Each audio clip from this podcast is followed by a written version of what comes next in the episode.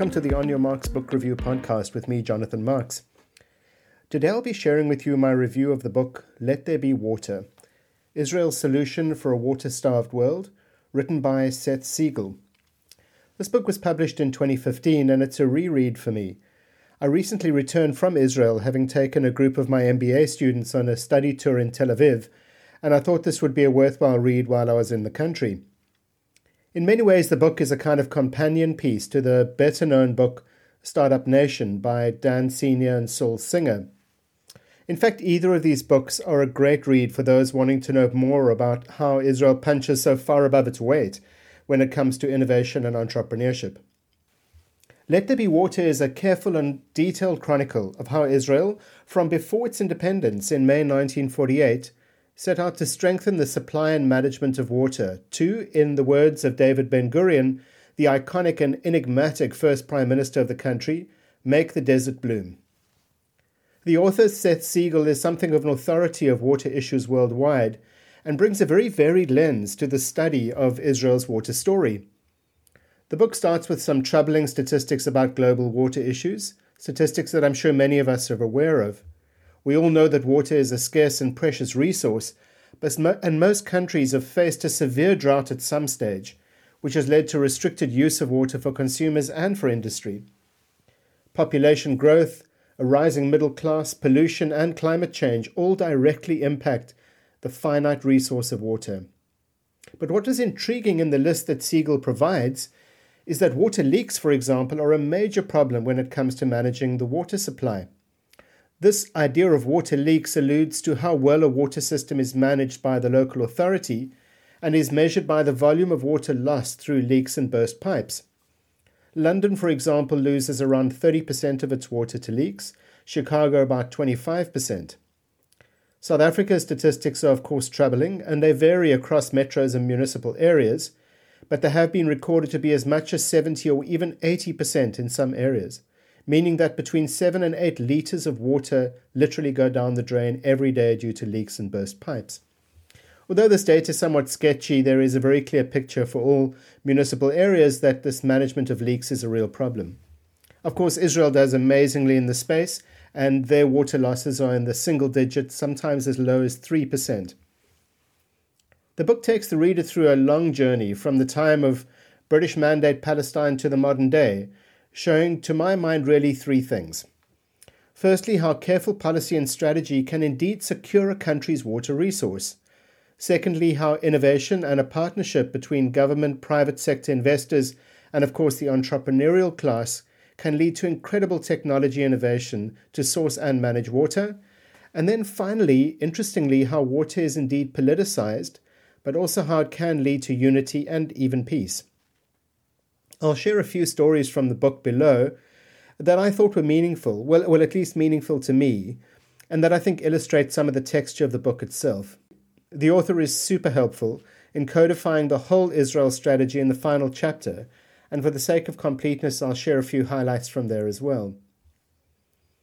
As Jews started resettling the land of what is today Israel, then British Mandate Palestine, there was resistance from the British to this migration, and one of the issues raised was the availability of water and the subsequent carrying capacity of the land to accommodate an influx of immigrants to an already water stretched environment. The Jewish Agency, essentially a kind of Israeli government in waiting, was not prepared to wait for the British to change their mind, and so they set out to show that not only was there sufficient water available, but that with careful management and stewardship there in fact would be an abundance of water to settle the land. At the same time as this was going on, the UN was busy surveying Palestine to decide how the land would be split into two states, one Arab and one Jewish. Ben Gurion and the Jewish Agency hatched a plan that so beautifully illustrates this wonderful Jewish concept of chutzpah. To both populate the Negev desert in the south and to make a strong claim for available land, the Jewish Agency decided on the following. On the night following Yom Kippur in 1946, the Zionist leadership set out with trucks under cover of darkness. It was a Saturday night, and most British soldiers were out drinking. No surprise there. The trucks headed for the northern Negev desert and working through the night built 11 small settlements.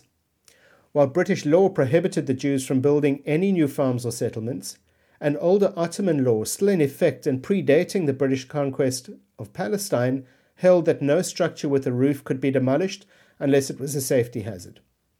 And so by the next morning, 11 settlements had been created, and lo and behold, water was found in the desert and was piped to all the settlements. In a wonderfully ironic moment, the piping used to transport the water had in fact been bought from the British. These pipes were used to move water around London during the Blitz, and after the war were sent for scrap.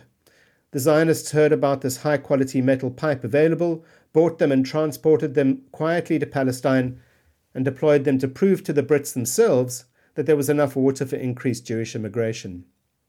This little plan was enough to convince the US inspectors, who awarded the Negev desert to the new Jewish state at the time of, of partition. Once the water system was in place and being well managed, the focus now turned to innovation. One of the fathers of the Israel National Water Carrier System, Simcha Blass, had noticed in the early 1930s on a visit to a kibbutz that one tree in a row of trees seemed to be growing taller than the others.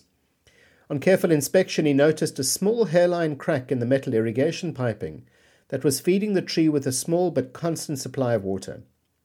He thought nothing more of it, but in the late 1950s, he returned to the idea and started to experiment with drip irrigation. Up until then, crops had either been irrigated using flood irrigation, essentially flooding the field with large amounts of water and hoping that enough was absorbed into the soil and ultimately fed the roots, or through sprinkler irrigation, which, while more effective, still resulted in water being lost through wind and evaporation. Drip irrigation, on the other hand, fed water drop by drop at the root system of the plant, meaning that nothing was lost and the usage of water became that much more efficient. This led to the creation of Netafim, probably Israel's most well known water tech export. The vast majority of crops in Israel still use this technology, and it's been exported around the world. As Blass couldn't keep up with the demand, he partnered with a local kibbutz, who became the manufacturer of the product.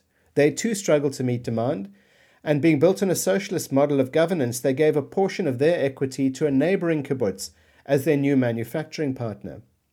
Apart from Blass, who held some equity and a royalty, none of the individuals in the kibbutzim who owned the Netafim product benefited personally from what became ultimately a multi billion dollar product.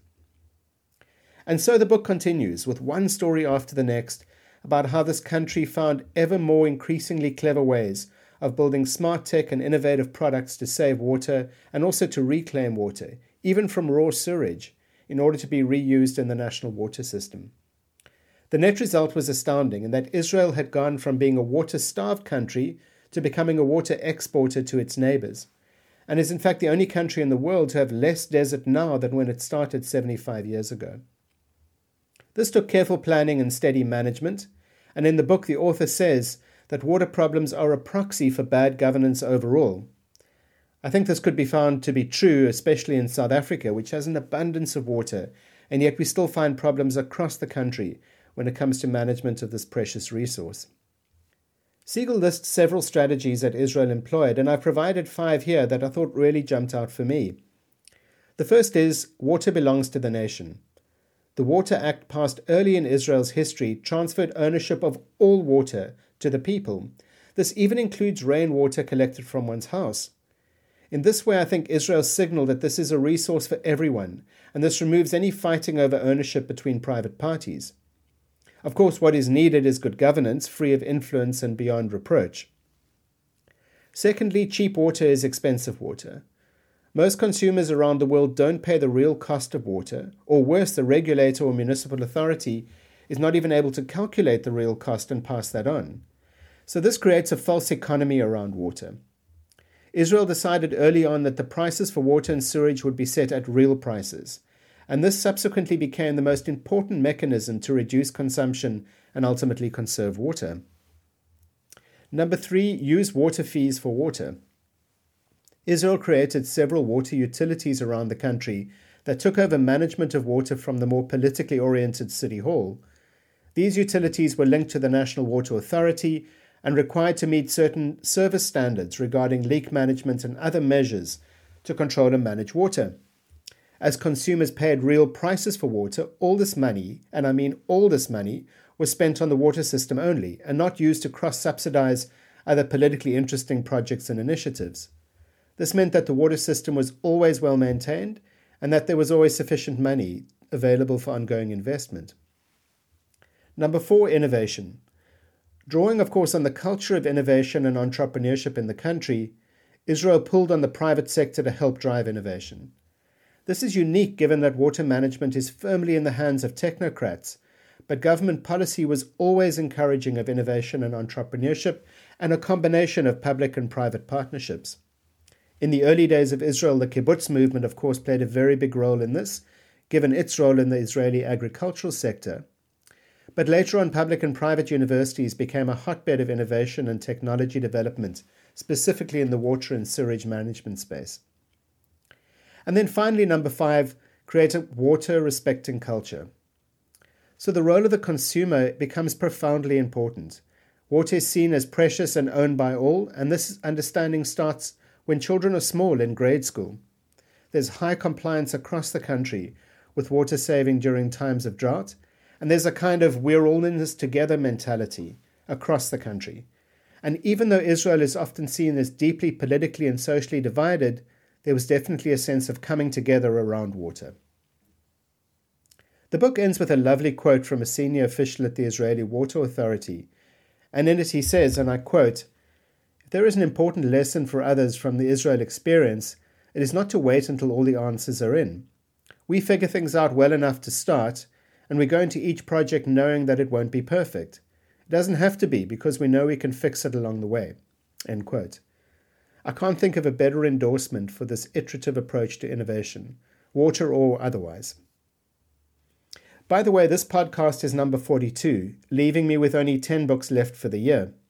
Wow, what an amazing journey this has been. And I really want to thank you all for the support and interest and feedback along the way.